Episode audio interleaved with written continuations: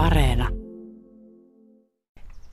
Rovaniemellä Muurolan kylässä ollaan Hannele Pokan pihamaalla. Tässä portailla istuskellaan erittäin kauniissa säässä. Aurinko paistaa ihan täydeltä terältä ja puut ovat niin vihreänä kuin ne tähän aikaan täällä Lapin sisämaassa voivat olla. Hannele, kuinka monta vapaa-päivää nyt on ollut sitten virallisen eläkkeelle jääntipäivä?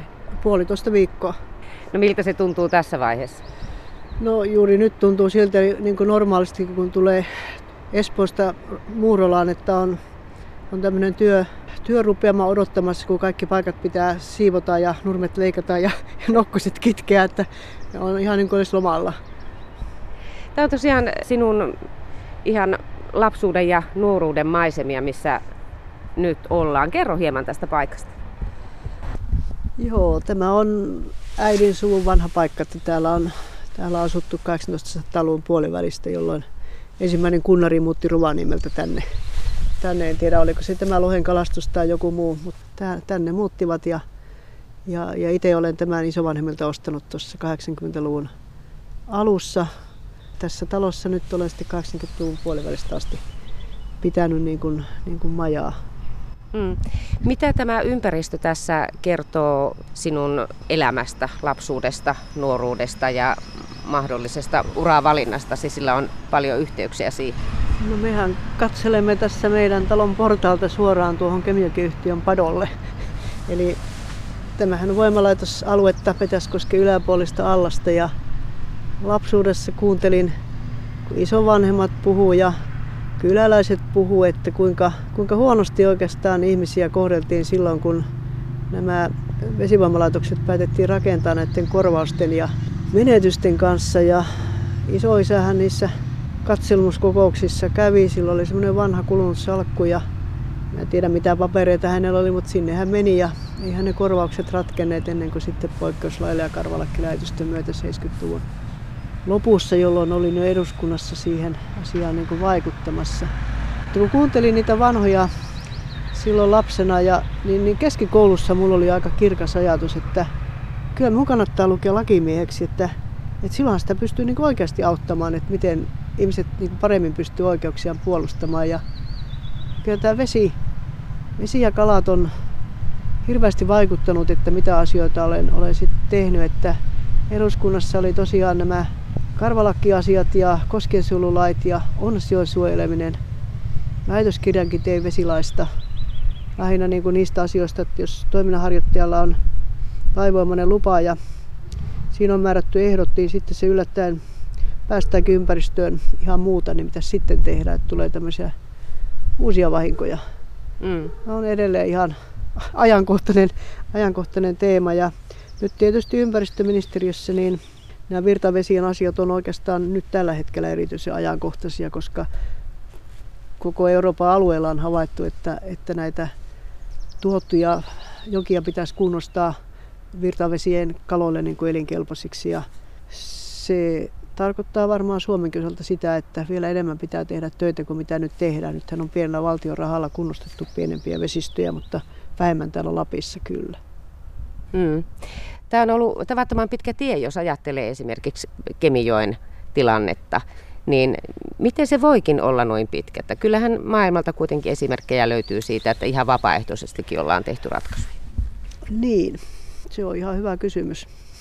Siitä on paljon, siitä on paljon kirjoja tehty, niin. tehty ja, ja, ja tutkimuksia, mutta Suomessa oli sodan jälkeinen tilanne, jolloin Suomi tartti hirveän nopeasti sitä energiaa Karjalan menetettyjen koskivoiman tilalle ja valtioviranomaiset ja yhtiöt oikeastaan pelasivat samaan suuntaan ja, ja siinä, sit siinä ajattelussa niin kuin tällä paikallisen väestön edulla nyt ei ollut niin suurta merkitystä. Mm. Eli aika oli erilainen, nythän aika on muuttunut, että uskotko, että esimerkiksi Kemijoen osalta sitten päästään joskus siihen tilanteeseen, että Kyllä ihmiset olisivat tyytyväisiä? Kyllä uskon. Ihmisillä on ihan erilainen käsitys, että minkä, minkälainen arvo on vedellä ja, ja ympäristöllä yleensä. Ympäristöasioita mukaan luettuna vesiluonto, niin niitä arvostetaan ihan eri tavalla. Hannele Pokka, kun lähdit tai jätit Lapin maaherran pestin ja siirryit sitten ympäristöministeriön kansliapäälliköksi, niin jos mietit nyt tätä kotimaakuntaa Lappia, niin mikä täällä on muuttunut? No jotenkin tulee kyllä mieleen, että kaikki asiat eivät ole muuttuneet. Eli kyllä, kyllä Lapissa edelleenkin syntyy aika kovia kiistoja luonnonvarojen hyväksikäyttämisestä. On, onhan täällä koko kaivosteollisuus, mitä 12 vuotta sitten juuri lainkaan ei ollut, niin sehän on tullut tässä välillä tänne, erityisesti Keski-Lapin alueelle. Ja, ja se, mikä niin kuin muuttui ja oli koronan asti kovassa niin kuin vauhdissa, oli tietysti matkailu. Mutta kun miettii vielä kauemmas, että silloin kun täältä nuorena juristina eduskuntaan pääsin, niin silloinhan muistaakseni ensimmäisenä vaalikampanjan aikana kävin yli 150 kylää. Pidettiin tilaisuuksia ja nukuin taloissa ja, ja taas, taas siirryttiin seuraan paikkaan, niin tämä väki on muuttanut täälläkin kaupunkeihin, että ei nykyään vissiin kansanedustajat paljon kylissä pysty tilaisuuksia pitämään. Siellä ei ole niin paljon ihmisiä, että niissä, niissä sitten viivyttäisiin. Aika on, aika on muuttunut. Tosiaan kaivosteollisuus on kovasti nostanut päätään pohjoisessa ja siitä myös paljon puhutaan. Paljon on myös noin ihan valtakunnallisessakin mielessä tapahtunut sillä saralla, niin Talvivaara on hankala ohittaa myöskään sinun kohdallasi. Teit siitä myöskin kirjan, mikä sai aika kovastikin huomiota, niin miten vielä tähän aikaan, miten voi tapahtua tuollaista? Ensinnäkin tuota arvostuksen osoitus kaikille suomalaisille, jotka on valistuneita ja osaavat ottaa asioista selvää. Että Suomessahan ollaan hyvin tarkkoja erityisesti puhtaasta vedestä, mutta ylipäänsä luonnosta. Ja se, että ihmiset reagoivat näihin nopeasti, talvivaara on ehkä siinä, siinä aika, aika niin kuin hyvä esimerkki, mutta monen muuhunkin, mikä, mikä ei ole oikein. Että hyvästä ympäristöstä ihmiset on todella niin kuin kiinnostuneet ja silloin, niin kun, jos tulee ongelmia, niin niihin kyllä niin osataan, osataan tarttua.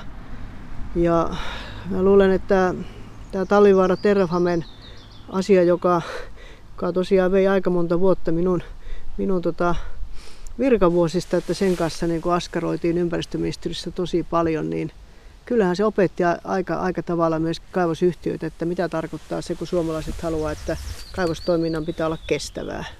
Tietenkin maailmassa on kaivoksia paljon ja Suomi ei ole iso, iso toimija. Että jos mennään Kongon kobolttikaivokselle, niin siihen verrattuna tietysti kaikki suomalaiset kaivokset näyttää hyvinkin niin kuin sivistyneiltä ja asiansa oikein, oikein hoitavilta, mutta meillä myöskin osataan vaatia enemmän. Osataanko joskus Afrikassakin vaatia, niin sen aika näyttää. Jotakinhan siinä kuitenkin niin kuin tapahtui sellaista, mikä sai ihmiset uskomaan asiaan, joka ei sitten näyttäytynytkään niin, niin hyvässä ja luottavaisessa valossa loppujen lopuksi, niin sokaistuivatko ihmiset kuitenkin siihen jossain määrin? Talvivaaran perustaja Pekka Perä oli hyvä myyntimies ja, ja, ja uskohan tähän Kainuun ihmeeseen oli aluksi tosi kovaa, koska, koska tuota kymmenet tuhannet suomalaiset tavalliset kansalaiset sijoitti siihen osakkeisiin niin kuin rahaa. Kyllä. Munkin tuttava piirissä niin monet, monet virkamiehet laittoi pienen osuuden sinne, että tämä on suomalainen hanke, että pitkästä aikaa täällä on suomalainen kaivos, kun ne vanhat suomalaiset kaivosyhtiöt Outokumpi ja Rautaruukki olivat sitten lopettanut ja todennut, että ei Suomessa tämä bisnes kannata. Ja sitten tuli, tuli talvivaara, että se innostus oli valtava ja pettymys sitä suurempi, kun, kun huomattiin, että, että tuota yritys ei ollut hoitanut asioitaan. Ja nykyäänhän se on niin, että jos niin Talvivaarakin oli pörssiyhtiö, että jos pörssiyhtiöllä tulee ympäristöasioissa huonoa mainosta, niin ensimmäisenä rahoittajat kaikkoa. Ja näinhän kävi tässäkin, tässäkin niin kuin tapauksessa. Ja talvivaarasta ajautui ensin yrityssaneeraukseen ja sitten konkurssiin. Mm. No Hannele Pokka, opittiinko tästä sitten mitään? Ja jos no, opittiin, kyllä. niin mitä kyllä, opittiin? Kyllä, kyllä ainakin ympäristöhallinnossa kriisijohtamista. Tämä korona tuntui aivan, aivan niin kuin yksinkertaiselta asialta, että miten tähän pitää suhtautua.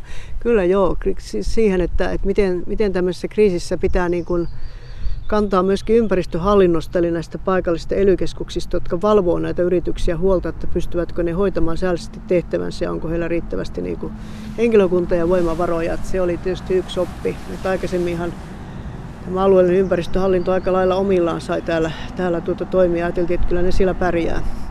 Mutta että, sehän johti sitten niin kuin aika laajaan keskusteluun Suomessa, että, että minkälaisia edellytyksiä sitten Suomessa pitää asettaa sille, että kaivostoiminta on kestävää ja syntyi tämä kestävän kaivostoiminnan verkosto, missä on ympäristöjärjestöt ja paliskunnat ja monet niin kuin nämä sidosryhmät sitten arvioimassa tilannetta. Eli siinähän on tavoitteena, että olisi tämmöinen auditoitu järjestelmä, missä kaikki kaivosyhtiöt Suomessa on mukana, jossa heidän toimiaan niin kuin ulkopuolinen sitten arvioi, että kuinka kestävästi he toimivat. Ja sillä tiellä nyt, nyt ollaan. Et olen siinä ollut puheenjohtajana muutaman vuoden ja seurannut, että miten se prosessi menee. Et yhtiöiden puolella ok, Malmin etsintäyhtiöiden osalta tilanne ei ole vielä hyvä. Et meille tulee monenlaista reppuja mies etsiä, joka ei ehkä niin kuin tunne näitä suomalaisia käytäntöjä. Sitähän paljon arvostellaan ihan kansan syvissä riveissä, että, että Suomeen voi vaan tulla, voi tulla etsimään, etsimään malmia ja, ja tuota, jossakin vaiheessa perustaa kaivoksen ja, ja hankkia siel, sieltä sitten mm. rikkautta ja mammonaa ilman, että, että Suomi siitä kovin kostuu yhtään mitään. Mitäs mieltä olet tästä? No kaivoslakihan sinänsä ei ole kovin vanha. Se tehtiin vuonna 2011 tämä nykyinen edellinen oli 60-luvulta suurin piirtein samoilta ajoilta, kun silloin tehtiin vesilakiakin siihen maailman aikaan. Ja, ja vaikka, vaikka laki on vuodelta 2011, niin silloin niin tuntuu, että, että päätöksentekijöillä vielä oli aika niin lapsellinen usko, että, että on hienoa, kun tänne saadaan ulkomaisia yrityksiä ja, ja on hienoa, että joku löytää täältä metalleja ja, ja on hienoa, että siitä syntyy niin kuin jalostusta. Ja, ja nythän sitä ollaan niin kuin uudistamassa, että siinä on asioita, jotka eivät niin kuin ihan ihan kohdallaan ole. Ja, ja tuota, parhaillaan juuri, juuri tällä, tällä kello lyömällä se kaivos, kaivosryhmä, se uudistusryhmä istuu tuolla työ- ja elinkeinoministeriössä. Tuossa viitattiinkin jo hieman tähän matkailuun, mutta siihen myöskin viime aikoina on kovasti törmännyt myöskin sitten tämä kaivostoiminta. Eli Hannukaisen kaivos Kolarissa ja paikallinen matkailuelinkeino ottavat kovastikin nyt mittaa siitä, että mikä olisi oikein. Millä mielen olet tätä keskustelua seurannut? Meillä on kiistanalaisia hankkeita useampia. Hannukainen on niistä yksi ja, ja tuota, muistan kyllä oikein hyvin, hyvin silloin, kun tämä kaivosyhtiö oli sen ensimmäisen omistajan hallussa. Silloin tehtiin tätä ympäristövaikutusten arviointia ja kyllähän niin kuin Ylläksen matkailutoimijoilla oli hyvin kriittinen suhtautuminen jo silloin, koska siellä niin kuin terveiset oli, että jos kaivostoiminta ylipäänsä jonnekin Länsi-Lapin alueelle tulee, tulee, niin sen ei saa näkyä, kuulua eikä haista. Ja tuota, prosessihan on menossa, että siinähän on Pohjois-Suomen aluehallintovirastossa se asiakäsittelyssä ollut jo pitkän aikaa, enkä, enkä edes tiedä mikä sen aikataulu on tällä hetkellä. Mitä se kertoo, että juuri esimerkiksi matkailuväki nyt tähän sitten niin kovasti reagoi? Onko tämä vielä vähän tämmöistä ikään kuin jälkihuuhdontaa sitten juuri tästä vähän surullisestakin talvivaaratapauksesta? No, joo, siis se Kainuun kaivos varmaan herätti kyllä ihmiset huomaamaan, että kaivostoiminta ei tuo pelkästään mannaa, mannaa Suomelle ja, välttämättä ne voitotkaan ei tänne jää, mutta, mutta tuota, meillä on se Kuusamon kultakaivosasia, Ylläs, Sokli, erinäköisiä muita hankkeita, joissa niin kuin on kaikissa vähän sama tilanne, että ei ainoastaan niin kuin matkailu, vaan myöskin, myöskin paikallinen porotalous suhtautuu aika kriittisesti asioihin ja, ja tässä vaiheessa tietysti vain oikeaan aikaan on, on kriittiset äänet liikkeellä, kun asia on, asia on vasta vireillä.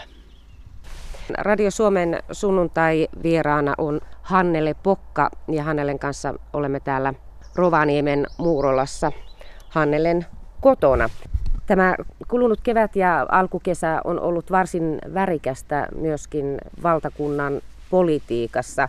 Mun on aina tehnyt mieli kysyä Hannele sinulta, että kadutko koskaan, että jätit aktiivipoliittisen uran?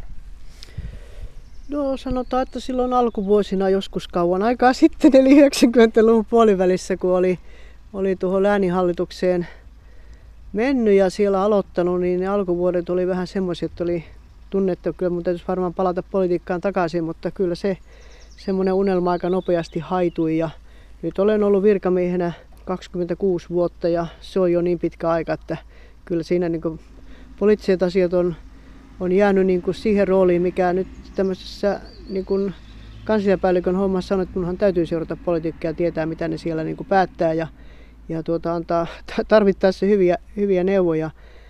Että näin on ja, ja kyllä politiikkakin on muuttunut minusta ihan valtavasti tässä nyt viime vuosien aikana, että se on, se on ihan erilaista kuin se maailma, missä silloin politiikassa ja kansanedustajana ja ministerinä liikuin. Mikä se on se suurin muutos? Poliitikot kulutetaan kauhean nopeasti.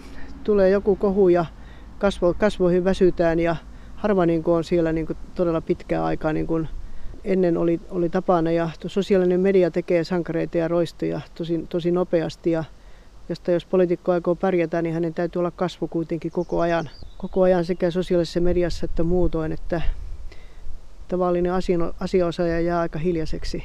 Politiikka on muuttunut todella niin kuin paljon, paljon kovemmaksi. Ovatko suomalaiset poliitikot sitten pysyneet siinä mukana?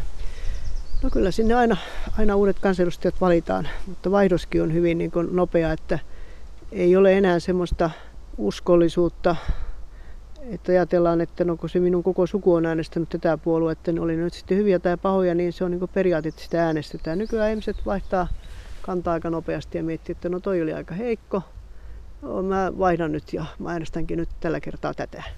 Mitä ajatuksia sinussa on herättänyt nyt tämä naisten vahva näkyminen ja vaikuttaminen, jos peilaat sitä siihen aikaan, kun itse olit aktiivisesti mukana valtakunnan politiikassa? No se on tosi hieno juttu. Ja, ja se kansainvälinen julkisuus, mitä tälle Suomen naisjoukolle pääministeri erityisesti mukaan luettuna tullut, niin sehän on tosi mahtavaa. Epäilen kuitenkin, että Sanna Marin haluaisi varmaan, että hän arvostettaisiin ilman tätä naisetuliitettä, niin kuin varmasti tehdäänkin. Mutta tietysti se on maailmalla herättänyt, herättänyt huomiota ja, ja ihan hyvä niin. Kyllä koulutetut ihmiset siellä hallituksessa hyviä päätöksiä tekevät, mutta tuskin kuka odotti, että näin niin kuin hankalaan tilanteeseen tämän koronan takia niin kuin maailma, maailma ja Suomi joutuu. Miten Hannele Pokka työsi on muovannut sinua ihmisenä? No sitä on erittäin vaikea sanoa. Itseään on hirveän vaikea niin kuin arvioida, että Mä en ole kauhean, kauhean sosiaalinen ihminen, että on hyvin introvertti ja ympäristöministeri, joka on valtavan sosiaalinen talo, siellä kaikki haluaa tietää kaikesta. Kaikesta ja olla niin kuin ajan tasalla, niin tähän tämmöiseen tuota, yhteispeliin ja porukassa toimimiseen ja, ja yhteisen valmisteluun, niin, niin siihen on niin jotenkin ajanut itsensä sisään ja olen yllättäen huomannut, että sehän sopii mulle niin aivan mainiosti sekin. Olen aina pitänyt itteni kauhean introverttina, että mä oon tämmöinen yksintekijä, mutta ei se, ei se sitten kuitenkaan ole, jos on, on hyvä ympäristö. Mm. Joskus olet kuvannut itseäsi silloin, kun olit nuori poliitikko, että, että olit aika tiukkanainen ja kovaa toimimaan ja vähän kärsimätönkin. Niin tuota, mitä sille Hannelelle on sitten tapahtunut? No ikää tietysti lisää kärsivällisyyttä, että kaikki asiat ei, ei tapahdu niin kuin hetkessä. Ja, ja tuota, kun mun tehtäväni on edustaa aina kulloisenkin hallituksen mielipiteitä, niin ne on sitten esitettävä niin kuin, niin kuin hallitus haluaa ja muotoiltava sanottamansa niin, että, että se sopii niin kuin hallituksen linjauksiin ja siinä olen hyvin, hyvin tarkka, että omia henkilökohtaisia mielipiteitä ei niin kuin kerrota, vaikka olisinkin täysin eri mieltä jostakin asiasta. Miten on tulevaisuuden suunnitelmien kanssa? Mitä kaikkea Hannele Pokka nyt sitten suunnittelit? Puhuit tuossa, että mitä sitä rupeasi harrastamaan, niin onko mm. jotain alustavia mietiskelyjä? No, no täytyy sanoa, että nyt niitä on hyvä aika miettiä, että kerrotaan sitten kun on tiedossa. Niin, sinä olet myöskin kirjoittanut kirjoja. Onko tällaista mahdollisesti lupeissa? On, mutta, en ole nyt sitä aloittamassa kirjoittaa, vaan se tulee jo, tulee jo ulos, ulos lokakuun ensimmäinen päivä. Eli, eli tuota, kirjoitin tietokirjan nimeltä Arkangelista itään, joka kertoo siitä ajasta, kun Lapin läänihallituksessa tehtiin vahvasti kansainvälistä yhteistyötä Siperiaan ja, ja, ja yleensäkin arktisille alueille. Sehän oli asia, joka sitten käytännössä päättyi, kun läänit lakkautettiin ja en ole sitä mitenkään niin pystynyt kirjoittamaan. Se ei tuolla minun vanhalla entisellä kansainvälisen asioiden päälliköllä Hannu Virannolla olisi ollut tallella se, se tausta-aineisto, oli ne kaikki, kaikki kokouspöytäkirjat, että pystyi niin kuin vähän sitä aikataulua katsomaan. Sen olen tosiaan tehnyt ja se, se julkaistaan, että tämä on tämä Arkangelista itään on tosiaan mun omaa kertomaani kuvernöörien Venäjältä nimenomaan. Niitähän minä siellä Siperiassa tapasin ja olikarkkeja ja siitä kerron. Mm.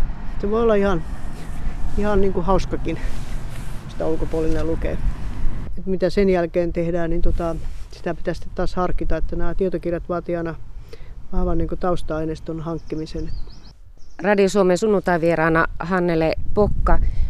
Mistä sinä Hannele unelmoit? No, ottaen huomioon korkean ikäinen, niin pitää tietysti unelmoida siitä, että pysyy terveenä ja elinvoimaisena, että, että ei ole niin kuin rasittamassa yhteiskunnan palveluverkostoa, vaan pystyy niin kuin omillaan täällä selviytymään. Mitenkä pidät huolta itsestäsi? Kuntoilemalla ahkerasti ja rasittamalla aivojani. En ole vielä kyllä ristisena ristikkoja ruvennut täyttämään, mutta ehkä sitä sitäkin pitää ruveta harrastamaan. Mitä kuntoilu tarkoittaa sinulle? No eh, lähinnä tätä hölkkäämistä. Tosi olen siinäkin hidas, mutta täytyy, täytyy kuitenkin, kun sitä on tottunut tekemään kymmeniä vuosia, niin sit sitä mielellään jatkaa. Vieläkö maratoni on suunnitelmissa? Ei, ei ole enää vuosiin. En ole osallistunut mihinkään numero, numerolappukilpailuihin. No niin minkälainen luontoihminen sinä olet? No, luonnossa on ollut tapana tehdä kaikenlaista. No tietysti kun mä olen maatilalta kotoisin, niin sitä on luonnon, luonnon ehdolla myös eletty, että heiniä on tehty ja, ja tuota ihan normaalia maataloustöitä pienestä pitäen ja lehmiä lypsetty. Ja tietysti käyty marjassa sienessä vähän vähemmän, että se ei ainakaan mun lapsuudessa ollut mikään, mikään yleinen harrastus. Sienihän on poron ruokaa tunnetusti, eikä, eikä, eikä ihmisen asiat on tietysti muuttunut siitä. Ja, ja tietysti minun isoisä oli innokas mettämies ja, ja kävi erällä, että tietysti on metsästämisen kyllä aikuisella iällä niin opiskellut, että minkälaista se on. Et luonnossa on, on monenlaista, monenlaista tekemistä ja tietysti nyt tämä aika, kun ihmisen toimista luonto kärsii ja ilmasto muuttuu, niin tämä tietysti niin kuin pano ajattelemaan aika paljon näitä tottumuksia, mitä, mitä kuluttajana ja ja, ja kansalaisena tässä tekee ja miten niitä voi muuttaa ja miten itse voi vaikuttaa omalla käyttäytymisellä siihen, että, että luonto täällä säilyisi.